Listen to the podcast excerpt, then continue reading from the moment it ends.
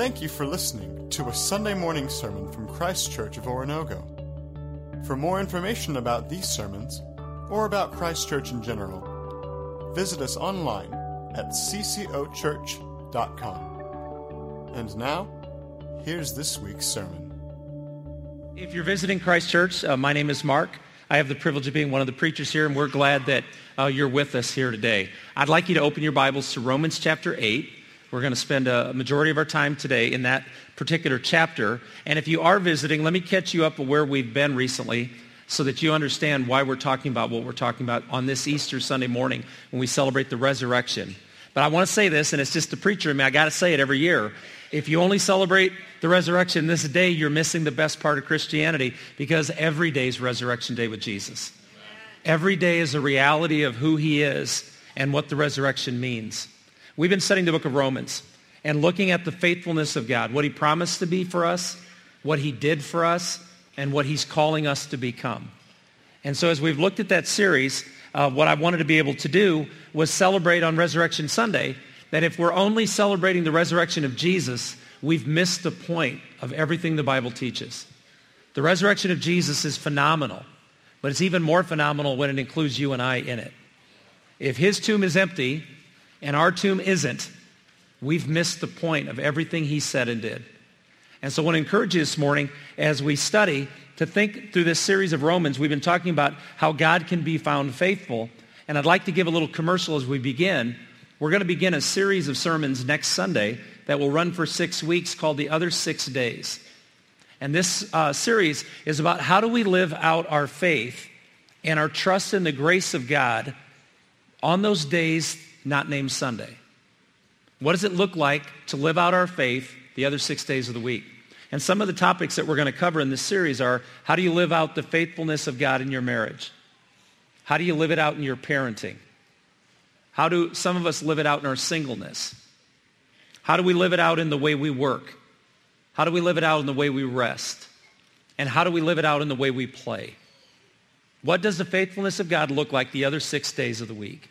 And I would encourage you to make it a priority uh, to be or to participate online in these messages so that we're not just a people that celebrate on Sundays, but a people who celebrate the faithfulness of God every day of the week and how we live that out together.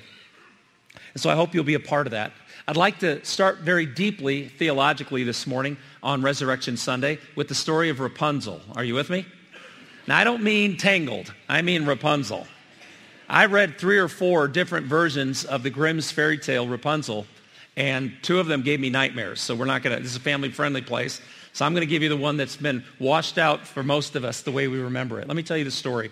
Rapunzel was taken by a witch to a tower what was unique about this tower was there was no entrance from the ground. There were only windows at the top. And the witch would visit Rapunzel in the tower by repelling up her hair, her long blonde hair, to get to the top. But the witch did two things to keep Rapunzel under her control. First thing she did is she told her every day that she was ugly. In fact, she not only told her she was ugly, the witch told Rapunzel she looked just like the witch. And the second thing she did was take away all mirrors or reflective devices so that Rapunzel could never actually see what she looked like. She could only see herself through the eyes of the witch. And so her desire to leave the tower and to live out in freedom, it never entered her mind because what did she have to live for? Everything had been taken from her. And then one day, as happens in all of these stories, Prince Charming has nothing else to do and he's riding by. And he looks up at the tower and there's Rapunzel in her beauty staring out the window and he sees her and he's enamored by her. So he asks her what her name is and she says, my name's Rapunzel. And he says, he sees her long blonde hair and he says, Rapunzel, Rapunzel, let down your hair. And he climbs her hair like a rope ladder. What? Seriously. And we believe this stuff. He climbed her hair to the top. I had that problem. Now I'm bald. And so he gets to the top and when he comes in the room and he embraces her and he sees her beauty, for the first time in her life, she sees herself in the reflection of his eyes and she sees that she's not unattractive. She sees she's beautiful. And she sees that he sees she's beautiful. And in that moment, everything changes. She's no longer ugly. She's no longer captive. She's been set free. And so she and Prince Charming uh, parachute out of the tower to safety, and they ride away. If he had a parachute, why did, anyway, so anyway, so they get on the horse and they go live happily ever after. And you may be saying, what in the world does that have to do with Resurrection Sunday? And here's what I want to tell you. Everything. Because the world has told you who you are. The, the, world has told you your value. The world has trapped you in a place where there seems there's no escape. You are what you are. You are, you are decided by your looks or your wealth or your education or you have all of these things being told to you and you've never seen yourself through the eyes of Jesus. And I want you to know today, on this Resurrection Sunday, should you see yourself the way Jesus sees you, you'll walk out of here free. If you don't see yourself the way Jesus sees you, you'll remain captive. And I want freedom. How about you? Today's the day to celebrate freedom, not just that his tomb's empty, but our tombs will be empty too. The resurrection is the most important event in the history of the world. It redefines everything. And if true, and I'm betting my life it is, if true, we can walk out of our tombs as well. And the resurrection's not just yay Jesus. The resurrection's yay for all of us.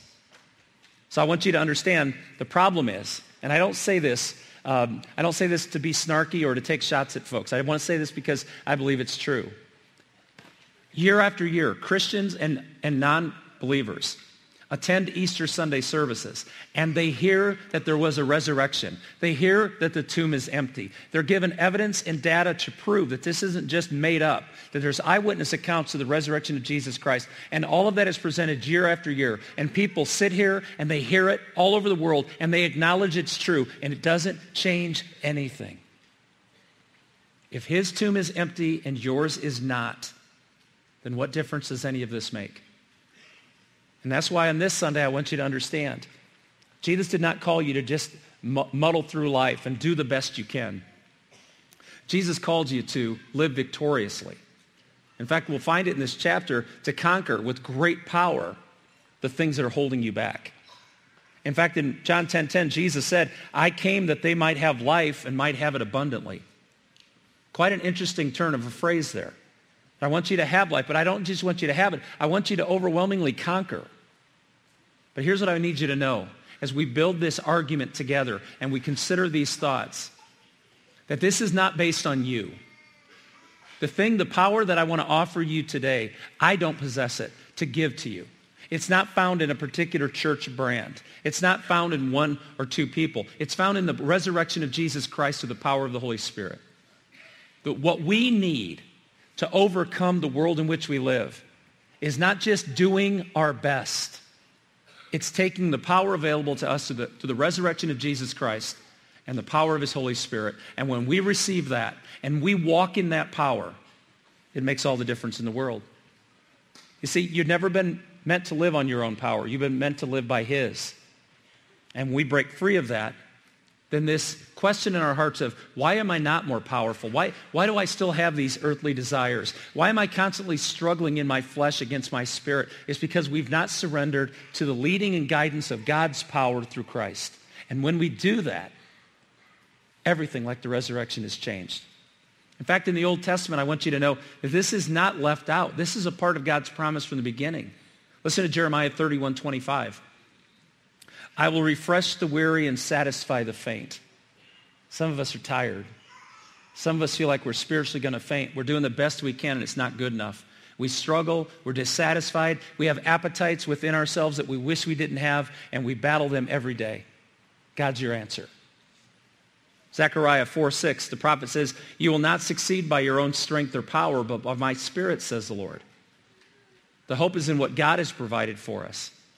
And Paul in chapter 8 of Romans, in one of the greatest hinge chapters in any writing, Paul makes a change from what we need to what we have available to us if we'll accept it. And so what we're going to do through Romans 8 is we're going to ask one question four times, and we're going to come up with four variants of answers. And here's the question. What difference does the resurrection of Jesus make for us? If it's true, and if we abide within that power, what difference does it make to you? What difference does it make to me if the resurrection's real? And we're going to answer that four different ways. And you're going to find it all in Romans chapter 8. So let's begin. Because of the resurrection of Jesus Christ and the power available to us, because it's true, you and I can live a life without condemnation. We can live a life without condemnation. Now what's interesting to me is Romans 8.1 is where Paul makes this change. He says, there is therefore now no condemnation for those who are in Christ Jesus. Now I'm told that the word no that Paul uses there in Romans 8.1 is the most emphatic no that is known in the language that he wrote in. There's no greater no. So let me translate that to something you and I could understand. It comes from that epic movie, The Princess Bride. It's inconceivable. No possibility. And here's why. How could God hold you and I up for punishment for sins he's already punished? I want to ask that question again. If the crucifixion of Jesus means what Jesus said it meant, and means what Paul said it meant, and Peter and John, if it's true that what he was sacrificed on that afternoon and he died that day for the sins of all the world, if God has already punished our sins, then what right does God have justifiably to punish us again? Paul said that's why there is no condemnation for those who have accepted the sacrifice of Jesus Christ. There's none. It's inconceivable that God, who's faithful, would act so unfaithfully when God was the one who told us the sacrifice of Jesus was the difference. So what I'd like to do is contrast what life without the power looks like and what life with the power of the resurrection looks like. In this case, life without Jesus is a life full of guilt. Why? Because you and I, no matter what we do today, can make up for all that we've done yesterday. Amen? We can't make up today for what we did yesterday. And we need help. We need someone to take our past and redeem it. So without Jesus, all we have is the guilt, knowing that no matter how good I am today, it doesn't make up for how bad I was then. But life with the resurrection of Jesus is a life forgiven. It's a life moved on from. You see, and the evidence of this is important that, that we share this this morning. It's important that you just don't nod your head and go, I agree, because agreeing doesn't change anything. What we really need to understand is what would it look like if we lived forgiven? If we lived with the power and release of our forgiveness? Sometimes knowing something is only true when we realize it and experience it. And the only way I can explain this is when our oldest son Alex was born, I remember being at the hospital and it was amazing. Uh, I would go home at night and come in early in the morning. I'd say to Heather, how'd you sleep? And she's like, this place is amazing. They wheel him out. He's hungry. They wheel him in. I feed him. They wheel him out. This one nurse never put him down. She changed him. She held him like she was, you know, he belonged to her.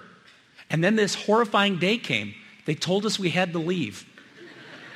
We argued. Why? This is great. No one's complaining. But they made us leave. And then this nurse, and I'm sure she played pulling guard for the Kansas City Chiefs. She was a monster of a woman. She walked in and she said, bring your car seat. So I went and got the car seat. She said, she handed me this little seat of a human. And she said, strap him in the car seat. Now, I'd never done this before, so I laid him in there best I could and made sure I didn't pinch him with the clips, which is still a fear to me to this day of catching the little fat bellies with one of those clips. And so I got him all nestled in there, and I looked at her, and she gave me a look of disdain that made my body shake. She looked at me like, oh, men, you know, that kind of thing. And then this brute of a woman started pulling straps to the point that I thought she crushed him. And she got him in there, and she goes, that's how you get a baby in a car seat. He couldn't move. If we'd ran into a wall, he'd have been fine. Took him home that day. I mean, it took us three weeks to get him out of the thing. He was so secure. And we're in the car, and the nurses and doctors are waving goodbye, and there's no help now. And we got in the car, and both of us will tell you this day, we, were, we realized for the first time we were parents. He was ours, and we were responsible. I drove differently. I had to apologize to Heather. I didn't drive differently when we got married. All of a sudden, they put that little thing in the back seat, and I drove like everybody else was out to get me. See, here's what happened. The reality that I was a father was easy when I saw Heather give birth. It became a reality when I had to care for my son. Are you, church, are you with me? I don't want you to amen and sing about the resurrection. I want you to experience it. And the first step is living the forgiven life. That God has taken care of that. Don't let Satan, excuse me, Rapunzel, See yourself the way Jesus sees you, not the way the world wants to control you. John 3:17, Jesus gave us confidence. For God did not send the Son into the world to judge the world, but that the world should be saved through him. Here's the summation. The power of the resurrection transforms me from guilty to forgiven. Now live like it. The second truth that we find is that you can live a life without domination. So you can live a life without condemnation. You can live a life without domination. And this is where most of us stop. As a pastor, if I can say this, in almost 30 years of, of having the privilege of being a pastor, I'll tell you that most people get the forgiven part down and then they try to continue to live their lives by a power that doesn't work instead of trusting the power given. Romans 8, 2 for the law of the Spirit of life in Christ Jesus has set you free from the law of sin and death.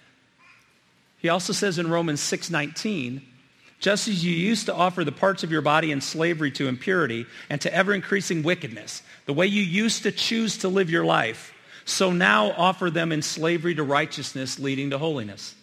Paul says choose. Choose to no longer be dominated by sin.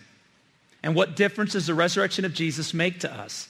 Without the power of the resurrection available to us, we will live in bondage to sin. We will fall into the same habits. We will continue the same appetites and the same choices. We will continue to disappoint our own hearts.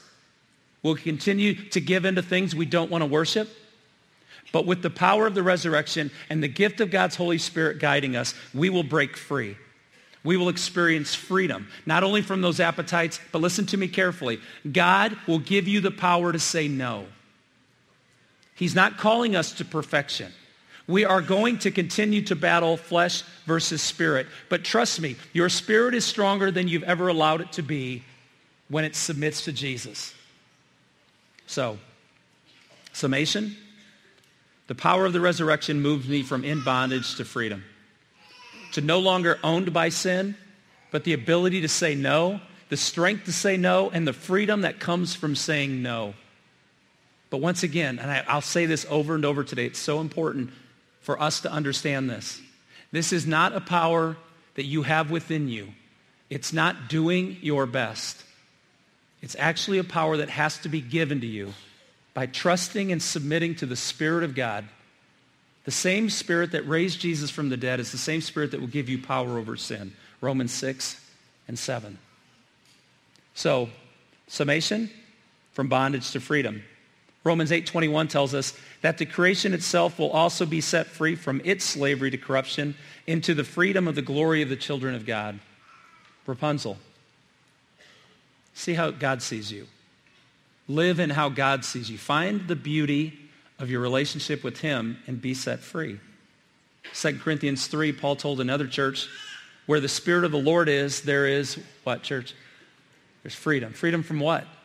Freedom from the past and freedom in the future to live this out. So there's no condemnation.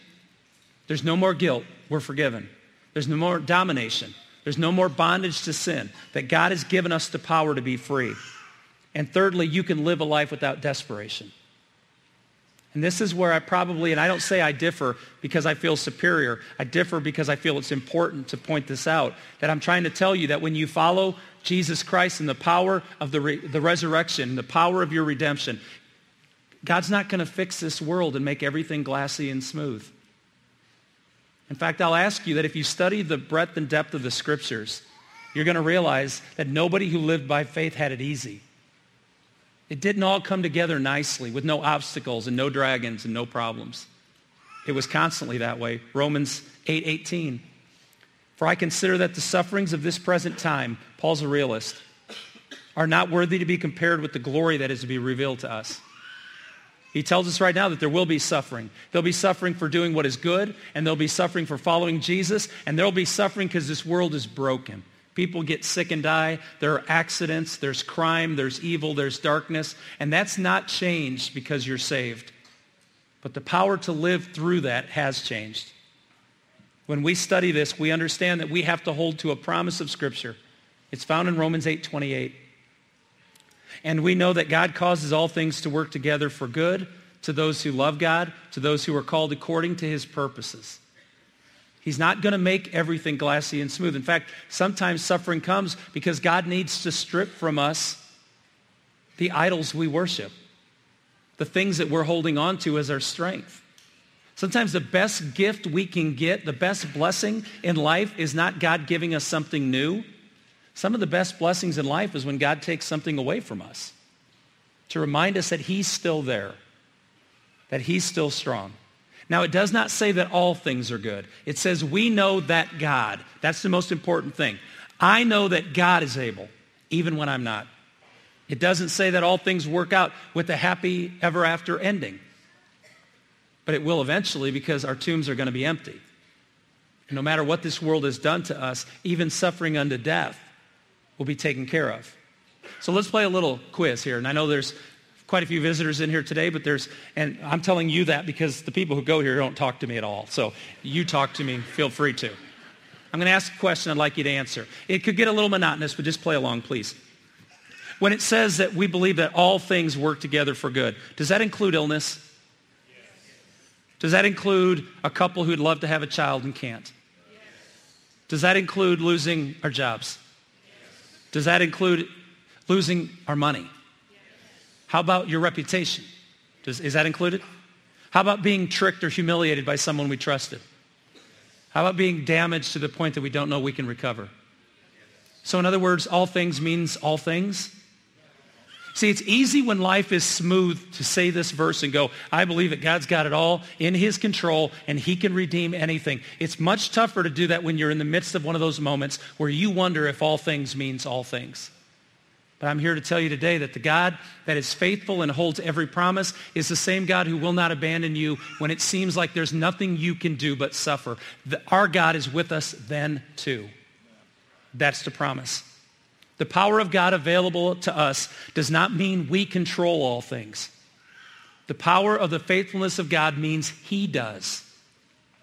And the God who can raise Jesus from the dead, can he overcome what you're going through? Absolutely. You see, life without the power of the resurrection is a life of despair. You can't protect the things you love the most. Deep down inside, and I know this is a dark thought, but deep down inside I realize I can't protect Heather. I can't fully protect Alex and Braden. I can't protect my mom and dad. I can't protect this church, the people I work with. I can't protect any of those things. And in those moments, I can become fearful. Or by the power of the resurrection, I can demonstrate hope which when I can't, he can. That my God, who was able to deliver Jesus through death to resurrected life, can do the same for every single one of us. The power is this. The power of the resurrection transforms me from despair to hope. Romans 8:31. I just love this verse. What then shall we say to these things? If God is for us, who's against us? Or as we used to say when we were kids, my dad can whip yours. You might be able to beat me up, but I got two older brothers and they're going to clock you. And Paul says, you know what? Let the world bring its very best. God's bigger, isn't he, church? And by the power of the resurrection, you and I know that to be true. Jesus said one night, God, is there any other way to do this? And God said, no. And he allowed Jesus to suffer for the good of the world. Hold on to that hope. But the cross says, that even if we go through death for the kingdom of heaven, God is able to redeem every bit of that. So there's no condemnation. There's no domination, no desperation. Let's end it. There's also, you and I can live a life without intimidation. I'd like to explain this one as we conclude. Verse 32 says, He who did not spare his own son, but delivered him up for us all, how will he also or excuse me, how will he not also with him freely give us all things? If, if he would not spare his son to prove to you, Rapunzel, how beautiful and valuable and important you are, will he not do anything for you? Grace Hansen wrote a book in the 1980s. It was a good book, but there was one line I highlighted and I've used it for years. She said, don't be afraid your life will end. Be afraid it will never begin. I'd like you to think about that again. Don't be afraid and fearful that one day you're going to die. Be afraid you never lived. Be afraid you never experienced the redeemed life, the life of hope. So what can we face that God can't redeem? Think of your worst fear right now. Think of the one thing that you're, you would just beg God never to allow you to go through.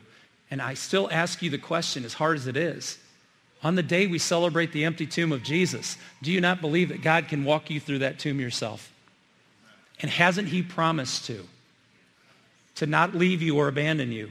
So what difference does the resurrection of Jesus make to us? Without Jesus, we live in fear. Fear that we can't control and protect. But with the power of the resurrection, we can live in courage. And we can have the strength to stand up to no matter what the world brings us. The power of the resurrection transforms me from fear to courage. From not being in control and intimidated by that to realize that I have given it all to God. It belongs back to him and he's capable. So no condemnation, no domination, no desperation, and no intimidation. And then in verses 37, 38, and 39 of this chapter, Paul gets into a crescendo here. But he does something I think is spectacular. He said, but in all these things, we overwhelmingly conquer through him who loved us. For I am convinced that neither death, let me pause here. What I'm about to read are the things that scare all of us. They're the things that most show us we're not in control. They're our most vulnerable moments. Paul said, I am convinced that neither death nor life, nor angels, nor principalities, nor things present, nor things to come, nor power, nor height, nor depth, nor any other created thing shall be able to separate us from the love of God, which is in Christ Jesus our Lord. Name a fear, my God is bigger. Name a threat, my God can protect you. Name the thing right now that makes you most hesitant to trust God. And I'm going to tell you that he is going to climb that tower. He's going to look you in your eyes and he's going to reassure you, you are where you need to be. Let's walk into new life. And that's what the resurrection is. It's not just a celebration of the fact that the tomb is empty. Rapunzel, he came to get you out of the tower with no exit and he'll deliver you safely into a happily ever after. Oh, the journey there can be hard, but the destination is glory. And it's all based on him. You see, but in all these things we overwhelmingly conquer through him who loved us. So there's hope. So there's purpose. So I ask you this morning, some of you came, and it really doesn't matter why you came to church. We're, we're honestly glad you're here. Not just because it's Easter. We're glad you're here because when we can show you the gospel, some of you, your reticence to become a believer is because church is constantly nagging on you. Don't do this, don't do that, don't do this, don't do that. Who wants to sign up for that nonsense? But I want you to know the gospel isn't maybe the way the church has presented it. The gospel is this. God knows what you've done and he loves you. He wants to deliver you. He wants you to see your value and your beauty. Yeah, there are certain things that God will say, don't do that. That's not good for you. And when you realize how much he loves you, you'll believe that. And you'll begin to trust it. And for some of you, you've never said, I want to give myself. I want to trade this broken life for what he's offering me. And it's that simple to do it. And I would love to have a conversation with you. I'm going to be in the hallway. I know Easter, how cliche, go talk to the preacher. Now listen to me. I'm not going to try to push or sell you anything. But I would love to introduce you to some people in this room who are satisfied customers. Amen? Some people who have bet their life on Jesus and have no regrets. People who have had rough roads, but they still walk with the Lord because he delivered them every step of the way. You see, I'm not asking you to come and prove to us that you're worth it. I want to show you Jesus has already told you you're worth it. If you want to know what you look like to Christ, look at the cross. That's a demonstration of how beautiful and important you were to him. So Rapunzel, get out of the tower. Experience what real life looks like. And for those of us who have once made that profession of faith, and we say we believe in the resurrection, oh, church, let's quit shaking our head in agreement. And let's start living in agreement. Because the power of the resurrection is real, it's available now, and it changes everything. Our God is that good. Let's stand together.